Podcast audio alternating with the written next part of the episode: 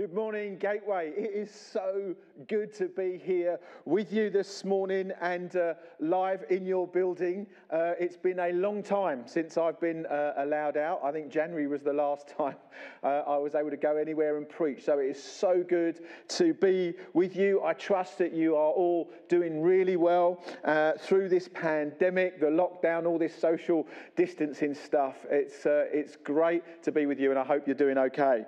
Um, even though you now know I'm part of another sphere, uh, and even though I don't see you as regularly as I once did, you are always in my prayers. And uh, my prayer for you has been through this time uh, this year that, that you would simply move from just surviving through a pandemic to thriving within it. And uh, I know that you are because, uh, as I say, uh, you're, you're rarely from my prayers and thoughts, and I speak regularly with Barney just to kind of keep up with all that you're doing. I really do love you guys. So thank you so much for inviting me here.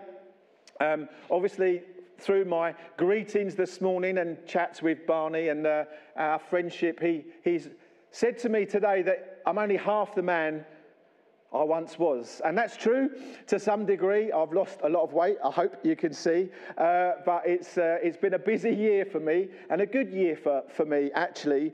Um, and the reality is, is that even how I view my health, even how I view my diet, actually has a reflection on how I understand actually how God sees me. All of that stuff is actually wrapped up in identity. And you know that's something that I've spoken to you about before, but learning to see myself, how God sees me, and how I treat my body in the process. But it's really important because all of us actually, we want to know who we are. And actually, more than that, we want to know whose we are. Everyone wants to know who they are and whose they are. We have an inbuilt desire in us to belong, to know that we are not alone, to know that our lives matter, that we're worth something, that we have a purpose, and that we are useful and valuable to others. We want to be appreciated, we want to be wanted, and if the truth be told, we want to be needed as well. And I get to spend time with people of all ages, from 25 to 85, and I see time and time again telltale signs of what I would call an identity crisis. And in truth, it's exhibited in older followers of Jesus just as much as newer followers of Jesus and it is in people that don't even follow Jesus. And in all authenticity and vulnerability, I see it in myself far more than I'd like as well. But the good news of the gospel is, is, is that it's really a love story, a, a rescue mission, if you like, a rescue mission of God coming after the human race when we turned our back on Him.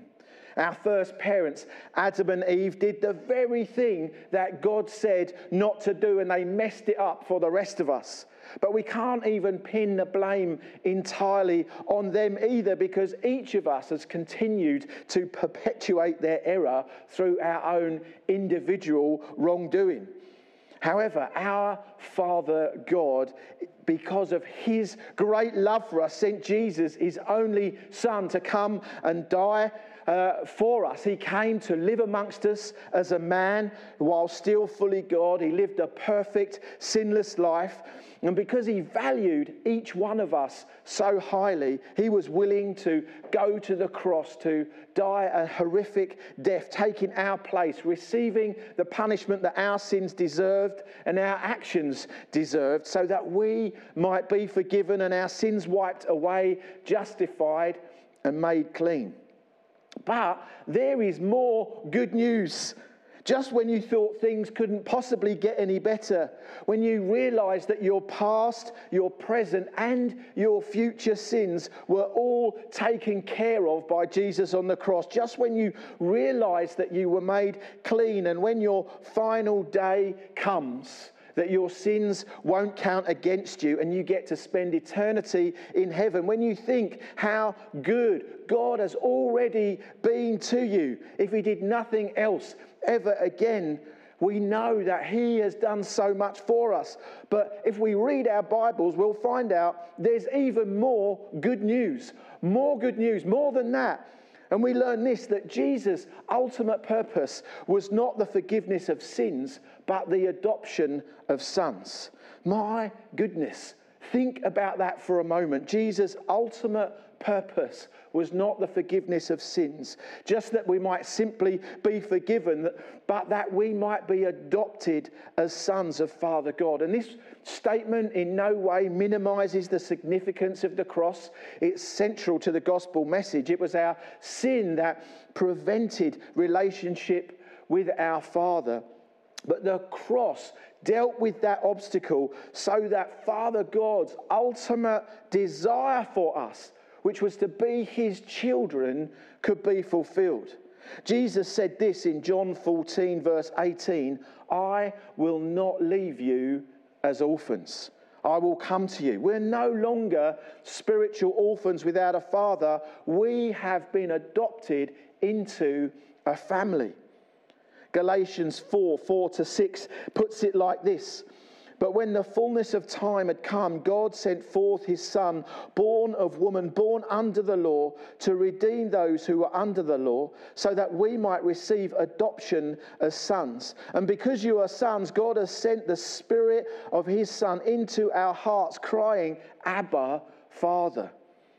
This is an incredible truth. For those of us that have asked for Jesus' forgiveness and have chosen to be authentic followers of Him, not only are we forgiven, not only do we get to spend eternity when we die with Jesus and our Father in heaven, but we get to live as His sons and His daughters right here, right now on earth. Galatians 4, verse 7, that follows that passage, uh, says this well, I'll read it from verse 6 actually. And because you are sons, God has sent the Spirit of His Son into our hearts, crying, Abba, Father. So you are no longer a slave, but a son. And if a son, then an heir through God. We are no longer slaves, but sons. And not only sons, but sons with an inheritance. Now, you might say, Well, I'm not a slave. I've never been a slave. What does that even mean?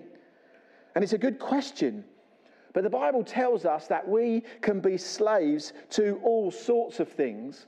But 2 Peter 2:19 explains it pretty simply for us.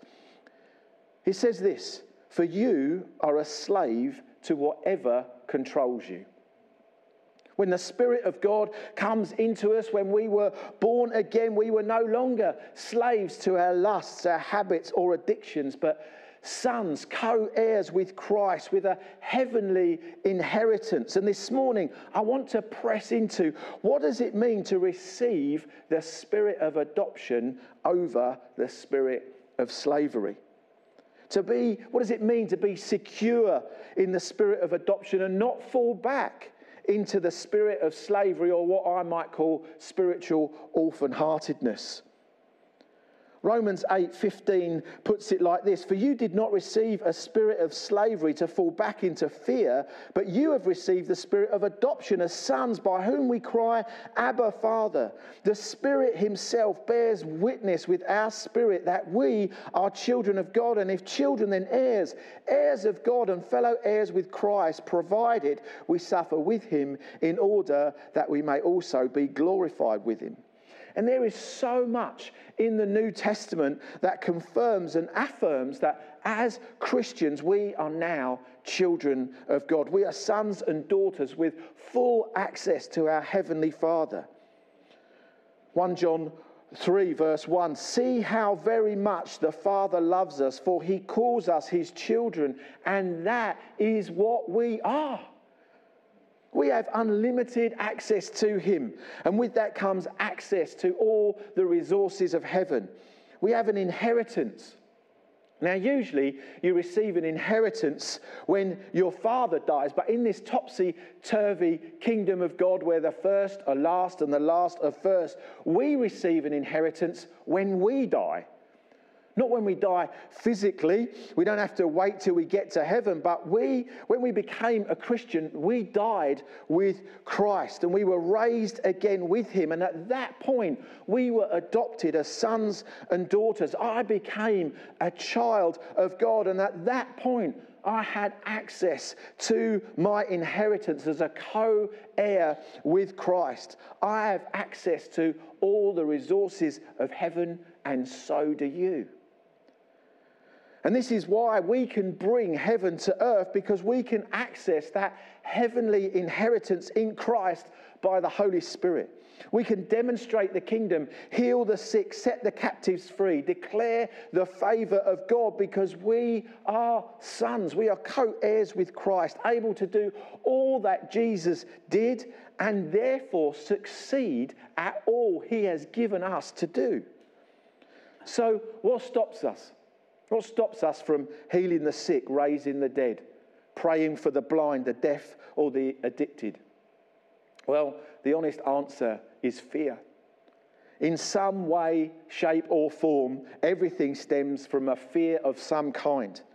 And fear is the spirit of slavery that draws even the most mature of us back into orphan thinking and behavior. So, this morning, by the way of a health check, let's examine our own hearts and see if there are areas of our lives where there is orphan thinking that's not been addressed or where we may have allowed orphan thinking to creep back in. And so we've fallen back actually into fear rather than living in the goodness of the spirit of adoption of sonship. Romans 8 15 again, for you did not receive the spirit of slavery to fall back into fear, but you've received the spirit of adoption as sons by whom we cry, Abba, Father. And there are often symptoms of an orphan heart that give away our fears and insecurities that subtly draw us again back under the influence of this spirit of slavery or orphan heartedness. And so I'm just going to read out a list. It's not an exhaustive list, but I'm going to show you the contrast between an orphan heart and the heart of a mature son. And by way of a health check, I want you to honestly examine your heart and what you think. So here's some symptoms of uh, orphan heartedness or, or fear creeping in unbelief. The orphan heart manifests many kinds of unbelief hidden within things like cynicism and skepticism. But the mature son believes all things are possible with God and recognizes the confusion sometimes in their own heart and readily cries out, I believe, but help me with my unbelief. Performance. The orphan heart serves God to earn the Father's love or man's approval. But a mature son serves God out of a sense of divine acceptance and favor fear and anxiety. The orphan heart is fearful over many things, uh, and uh, it, it, can manifest in all sorts of ways the fear of disapproval, fear of failure, fear of rejection, and may be anxious about the thoughts of others towards them. But the mature son is secure in the love and acceptance of his father. Insecurity an orphan heart is worried about what others are doing and thinking, trying to second guess everyone and everything. He's unable to be content without doing something or holding a position or being part of something of value. But the mature son is secure in the knowledge that before he does anything, he's a, a valued son in whom the father is well pleased before he's lifted a finger. Self reliance the orphan heart believes eventually that everyone will let them down, and the only person they can rely on is themselves. A mature son is secure in the knowledge, knowing that his Father in heaven is, is always unfailing, that he will never leave us or forsake us. Competitiveness.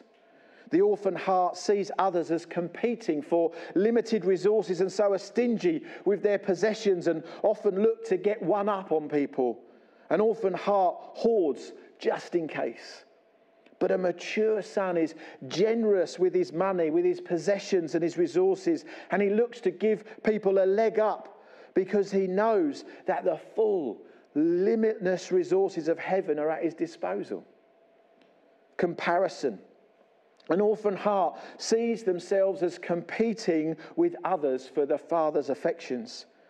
But a, mas- a, mature son enters into the joy of the father and celebrates others without comparison to his, himself. Often, an orphan heart is jealous of others' success. They're jealous of the success of their brothers, but a mature son is committed to the success of his brothers. Control and manipulation. The orphan heart seeks to use people so they do what we want through control and manipulation for personal advance. But the mature son seeks to serve people and advance the kingdom. Jesus said that he came to reveal the Father to us. And those of us who are Christians, Jesus then called to do the same. But how can we reveal the Father when we too frequently operate as orphans? How can we deal with those areas of orphan heartedness that I've just gone through and many others? How do we deal with them in our own lives? How can we be delivered from that spirit of fear and slavery? Well, the truth is, it can't be cast out, it has to be displaced. And it becomes displaced with the love of a good, good Father. And so, with the time I have remaining, I want us to look at a story that Jesus told that demonstrates just how good our Heavenly Father is. It's a story you'll all be familiar with. In Luke 15, verses 11 to 32. And Jesus said, There was a man who had two sons, and the younger of them said to his father, Father, give me the share of property that's coming to me. And he divided the property between them. Not many days later, the younger son gathered all he had and he took a journey into a far country, and there he squandered his property in reckless living. And when he had spent everything, a severe famine came across that country and they began to be in need. And so he went and hired himself out to one of the citizens of that country who sent him into his fields to feed pigs. And he was longing to be fed with the pods that the pigs ate, and no one gave him anything. But when he came to himself, or some translation says when he came to his senses, he said, How many of my father's hired servants have more than enough bread, but I perish here with hunger? I will arise and go to my father, and I'll say to him, Father, I've sinned against heaven and before you. I'm no longer worthy to be called your son. Treat me as one of your hired servants. And so he arose and he came to his father. But while he was still a long way off, his father saw him and felt compassion and ran and embraced him and kissed him. And the son said to him, Father, I've sinned against heaven and before you. I'm no longer worthy to be called your son. But the father said to his servants, Quickly, bring the best robe and put it on him. Put a ring on his hand and shoes on his feet. Bring the fatted calf and kill it. Let us eat and celebrate. For my son was dead and is alive. He was lost and is found. And they began to celebrate. Now his older son was in the fields, and he came and drew near to the house, and he heard music and dancing. And he called one of the servants and asked what these things meant. And he said to him, Your brother has come. Your father has killed the fattened calf because he has received him back safe and sound. But he was angry and he refused to go in. His father came out and entreated him. And uh, but sorry, uh, but he was angry and refused to go in. And his father came and entreated him. But he answered the father, "Look, these many years I've served you, and I've never disobeyed your command. Yet you never gave me a goat that I might celebrate with my friends." But when this son of yours came who has devoured your property with prostitutes, you killed the fatted calf. You said uh, to him, and he said to him, Son, you're always with me, and all that is mine is yours. It was fitting to celebrate and be glad, for this brother was dead and is alive, was lost and is found. And as we take a look at this parable, we see a younger son asking for his inheritance, which in that culture and at that time would have been regarded the same as saying he wished his father to be dead. This was a huge thing. The son, although possibly in private, massively dishonored his father and shamed his father, which was huge in that culture. Now, I've got two sons, and I can't imagine what it would be like if either of them had come to me and said, Dad, just die already. Now, don't tell them. I would have had the last laugh because I've already spent their inheritance. But seriously, it would have been devastating because they would be communicating to me that our relationship was not important. They would be communicating that they're only in the relationship for the benefits they think it brings to them. But look how this father responds in our story. He didn't react to the dishonor that he received as so many of us would, but instead he released honor and he gave the son what he'd asked for. He gave him his inheritance. More staggering is the fact that actually, if he'd have said no, no one else would have known. But by saying yes, he actually increased his shame and dishonor because, in order to honor his son, it meant that the whole community would have known what had happened. And in a culture where what the community think was so powerful, where shame is so huge, the Father models something of honor for us. He responds to dishonor with honor. What a father! And so, this son, having heaped shame on his father by requesting his inheritance early, continued to shame his father by squandering his inheritance that had been so graciously released to him. And we have to understand the full impact of that in that culture. The son was really going to town on releasing shame towards his father. And more than that, he was doing it publicly. But then, as often is the case, hardship comes. The things that the son was looking for in taking the money and going away didn't come to fruition. I'm sure he had high hopes for the future when he left, but because he was so orphan hearted and he was behaving like an orphan, he was looking for those things in the wrong place. And we read in the story that eventually the son comes to his senses. He comes back to his father's house with what I suspect was a very well rehearsed speech. And we know from the text that he had fully expected to be treated as a servant. He'd expected dishonor because that is how he had behaved. He couldn't entertain thoughts of returning to a family. His only expectation was to maybe be a servant because that's all he felt he was worth. He put his worth uh, and his value in his performance. And because he felt his performance had been so shameful, he expected to be treated as his performance deserved. However, the father responded very differently. First, we see this father running to meet him. And I, I, find this so amazing because in that culture, for a mature man to run was shameful. But we get the impression that not only did he run, but he hoisted his robe above his knees, again, releasing more shame. And he ran to his son. The, the father risked further dishonor in order to honor his returning son. And in a culture where what others thought about you was all important, we see the father abandon his own honor, rejecting its shame in order to meet and love on his son. The father abandons his own honor in order to give honor. And this is such a wonderful picture because remember that the son was still a long way off when the father ran to him. You see, we know the story. We know what was in the heart and mind of the son, but the father didn't know. For all he knew, the son could be coming back to ask for more, for more money.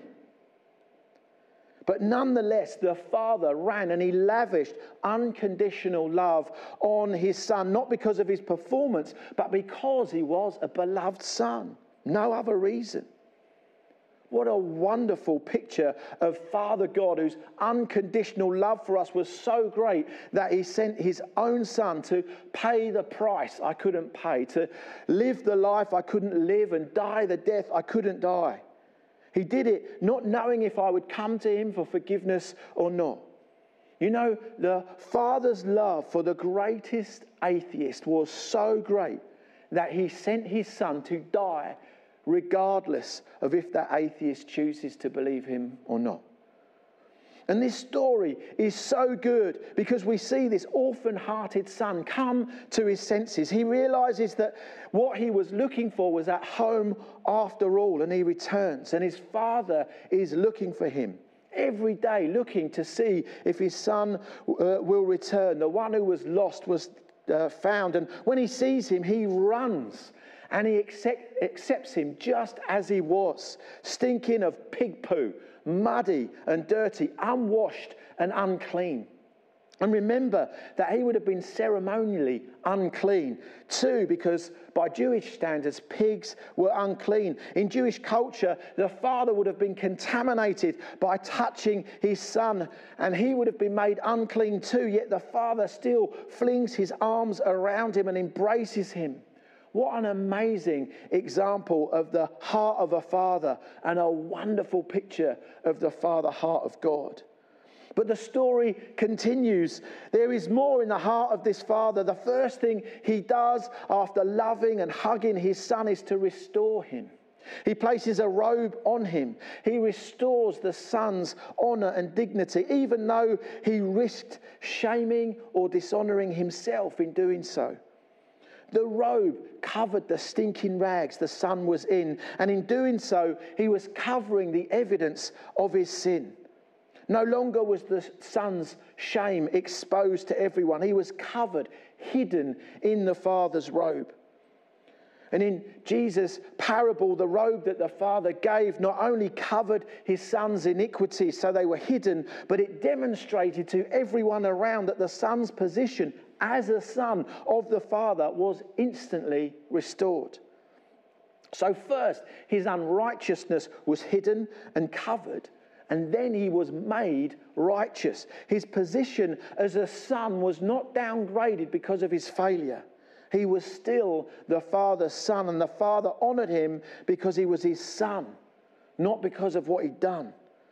And what a wonderful picture for us. His righteousness not only covers us, so our own unrighteousness is hidden, but we are then made righteous, fully restored to our place as a son. What a father! And if that was not restoration enough, we see the father put a ring on the son's finger. Again, understanding the culture, a ring such as that was a, a symbol of authority. You've seen it in those old movies, you know, where they, they have the hot wax and they put their, their ring, their seal on it. It's a, a seal of authenticity, it's a, a seal of authority.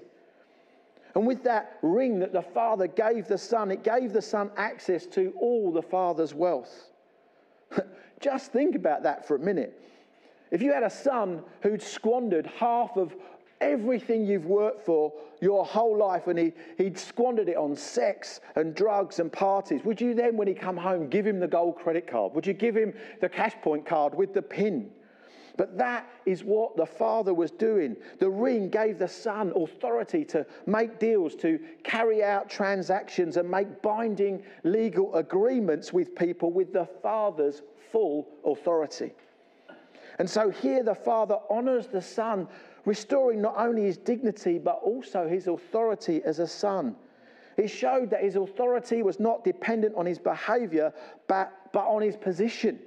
And so when the son came and he honored the father, when he, he repented and he said, I have sinned against God and against you, the father was able to restore his authority. Folks, our position as a son is not dependent on our performance or our behavior. Our sonship rests on who our father is. And next, the father put sandals on his feet. The son came expecting to walk as a servant or as a slave in the father's household, but the father put sandals of sonship on his feet, allowing him to walk tall again as a son. What an incredible father this is who restores dignity. And this brings us to the last part of our story where the father continues to honor his son by throwing a massive party. Not satisfied that his son knows that he's restored, he wants everyone to know that he's restored. However, we see the older brother observing the party and the restoration of his younger sibling had not passed him by either. And his immediate reaction to the honor that his father was giving, that his brother was receiving, was to negatively receive that as dishonor to himself. And that is so often the case for us sometimes, isn't it? We, we see honor going to someone else and we, we feel like that means dishonor for us. He saw the father's acceptance of his brother as rejection of him. Instead of being able to celebrate with his brother who was lost and then became found, instead of being able to enter into the joy of his father, the older brother rejects not just his returning brother, but he rejects the love of his father as well. He was looking to justify his rewards as a good son and totally missed the point that your rewards are not based on your performance on a good son, but on his performance as a good father. And what I see in this story is this incredible, amazing, wonderful father heart of God. We have an incredible Father in heaven whose love caused him to send and sacrifice his own Son so that together with Christ we might be sons and daughters. The cross is the center point of that rescue mission, but it's not the end game. The end game was so that you and I might become sons and daughters in an intimate relationship with a loving good Father. It was our adoption as sons that so filled Jesus with joy that he was able to endure the cross. There is no performance, there are no works that we can do to increase our value in his eyes. You're not in competition with anyone else. I can celebrate the success of others because I have no fear of God loving them more as a result and therefore less of me. I'm already the apple of his eye, the cream in his coffee. Every day as I wake, before I've done anything, if I listen, I can hear him whisper, I love you. You are my beloved son, in whom I am well pleased. Before I've done anything, good or bad, he loves me and delights in me.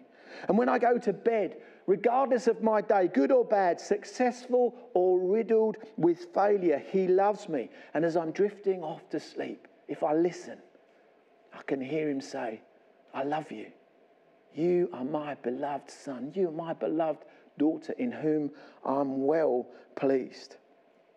And as I said at the start, the, the most mature of us to the newest Christian can allow orphan thinking to creep in and cause us to forget sometimes that we have such a loving God who has this massive Father's heart.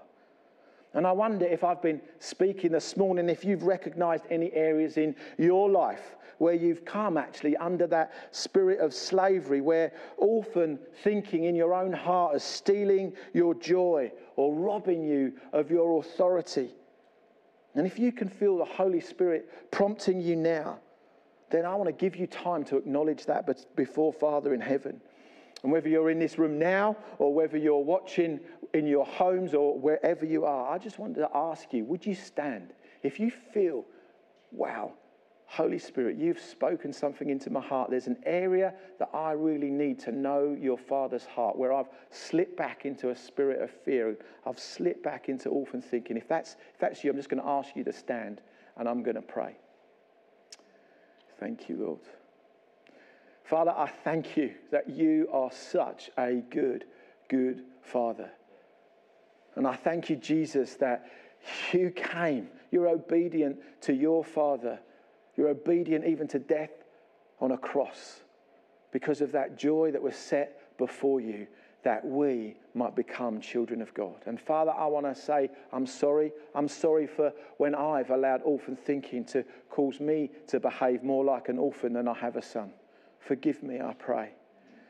And I ask, Lord God, that where people are standing, wherever they are, would you meet them by your Spirit? And we ask, Lord, flood them again with the spirit of adoption. Flood them again with your Father's heart, I pray, in Jesus' name. Amen. Amen. Thank you so much for having me. It's been a pleasure to be with you. Barney. If I can jump